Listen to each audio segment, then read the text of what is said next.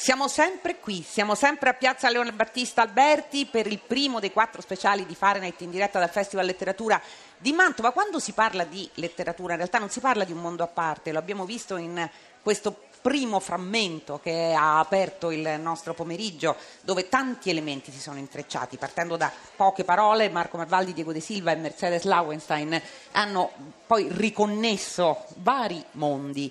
Allora, con cosa ci riconnettiamo noi ora? Come forse sapete, in questi giorni si parla moltissimo dei film, ovviamente della Mostra del Cinema di Venezia, in particolare di Madre di Darren Aronofsky.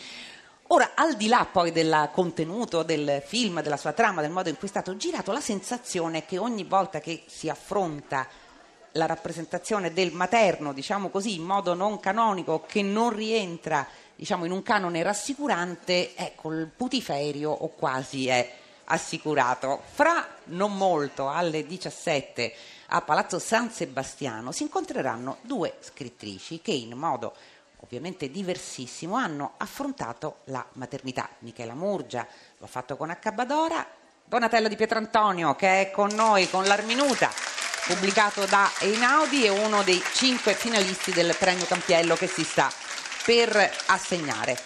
La maternità, soprattutto la maternità non, eh, diciamo non carnale, quella elettiva nel caso di, di H. Badora, e quella del dono nel caso dell'Arminuta, che è un dono complesso, è un dono che può essere avvelenato, quello di affidare una figlia eh, a una famiglia che sicuramente può crescerla meglio dal punto di vista economico, quindi può sembrare un atto di assoluta generosità dove ci si proietta poi in avanti nel, nel, futuro della figlia. In questo caso, nel caso che lei ha raccontato con l'Arminuta, eh, però c'è un doppio abbandono soprattutto, quindi un doppio tradimento materno da un certo punto di vista. Sì, grazie. Ehm, L'Arminuta racconta proprio questo, un doppio abbandono che corrisponde in realtà a un passaggio di consegne mh, mm, rispetto alla figura materna.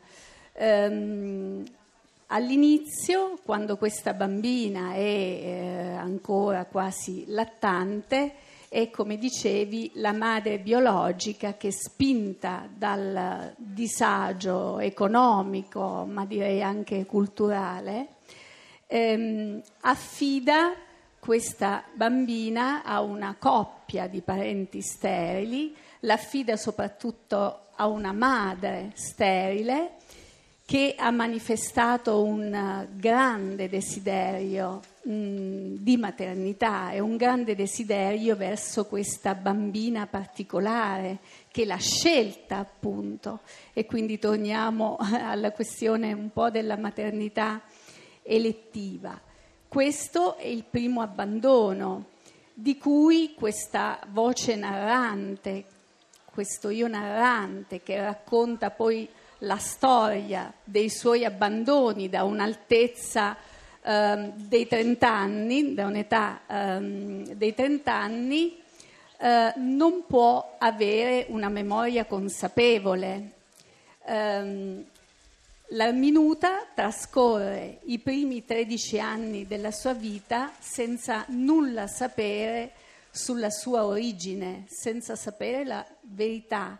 Trascorre eh, questi anni nel non detto, finché non arriva questo secondo abbandono eh, questa volta operato dalla madre adottiva, peraltro informalmente adottiva, perché siamo in anni pre-leggi sull'adozione, erano adozioni eh, arbitrarie, informali, appunto. Non c'era poi nessun controllo su quello che accadeva.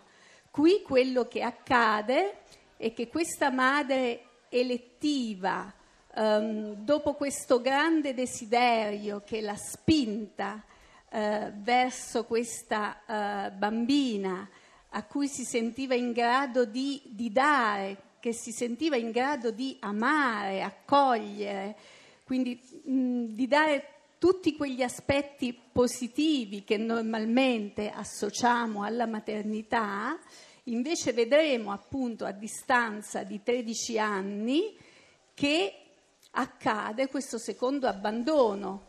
in eh. cui la madre adottiva restituisce la bambina alla prima madre. Sai una cosa, Donatella di Pietrantonio? La cosa che eh, appunto colpisce, io sono partita diciamo, prendendola alla lontana e partendo da un film in questo caso, però ogni volta che si eh, mettono eh, in un'opera, che sia un'opera cinematografica o sia un'opera letteraria, diciamo le parti in ombra della, matur- della maternità, che pure sono state raccontate nel corso dei secoli addirittura, e c'è sempre una sorta di, di turbamento, come se quel famoso canone della madre necessariamente buona non potesse venire infranto. Lei si è fatta questa domanda quando ha scritto la minuta?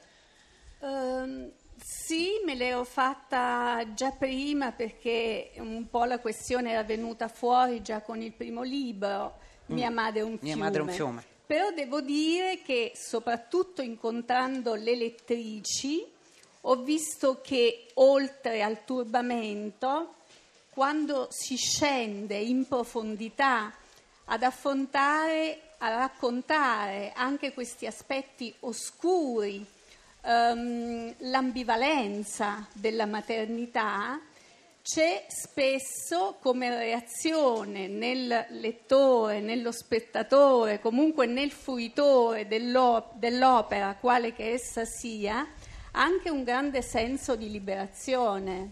A me è capitato che alcune um, lettrici mh, abbiano mh, raccontato proprio questo senso di sollievo. Qualcuno ha detto grazie di averlo detto, grazie perché mi sono sentita autorizzata a poter provare un certo tipo di um, sentimenti, emozioni anche negative verso la madre. In questo momento sto pensando a una persona in particolare che mi ha raccontato di aver vissuto una vita intera in questo senso di colpa verso la madre che lei sentiva di odiare. Beh, anche perché la stessa Arminuta l'ha abbandonata in realtà, quella che avrebbe poi tutti eh, i motivi per, eh, non dico rivendicare, non dico provare la parola rancore di cui parlava prima Diego De Silva, ecco però per diciamo, rivendicare un altro tipo di vita. Invece il senso di colpa è dell'abbandonata, quindi della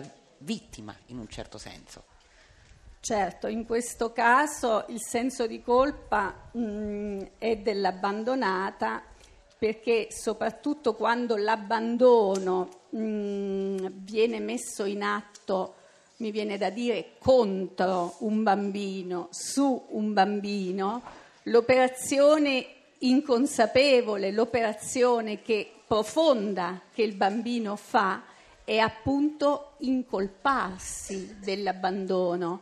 Il bambino, pur di salvare l'immagine ideale del genitore, della madre che lo sta abbandonando, preferisce prendersi la colpa di questo abbandono, cioè è il bambino che si sente indegno di amore.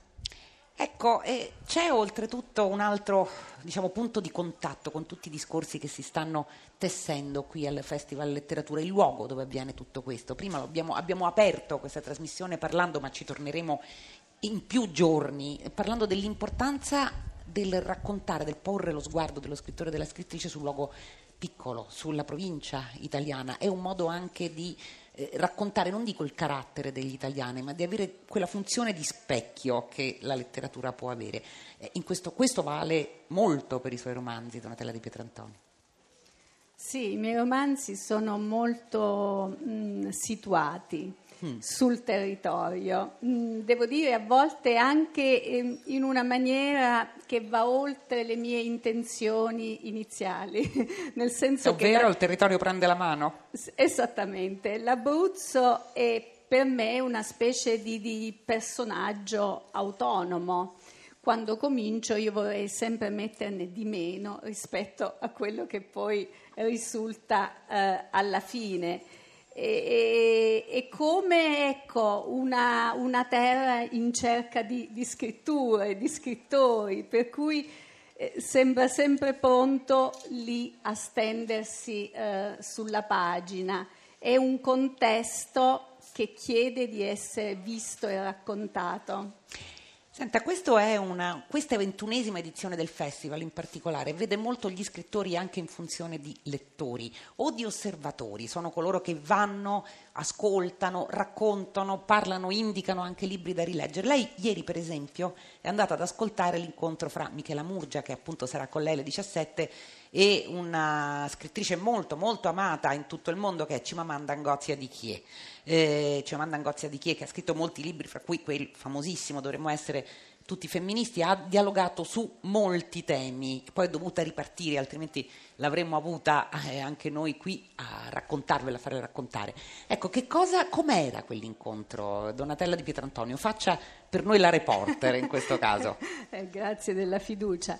Um, mi ha colpito molto vedere um, in lei una nuova generazione di femministe rispetto a, a, quella che io ho conosciuto e di cui in qualche modo ho fatto parte, perché insomma diciamo che parafrasando qualcuno io credo che non possiamo non dirci femministe, anche se a volte certi atteggiamenti delle prime generazioni eh, di femministe forse hanno avuto anche l'effetto involontario di allontanare una parte delle donne dal, dal movimento e dalla militanza.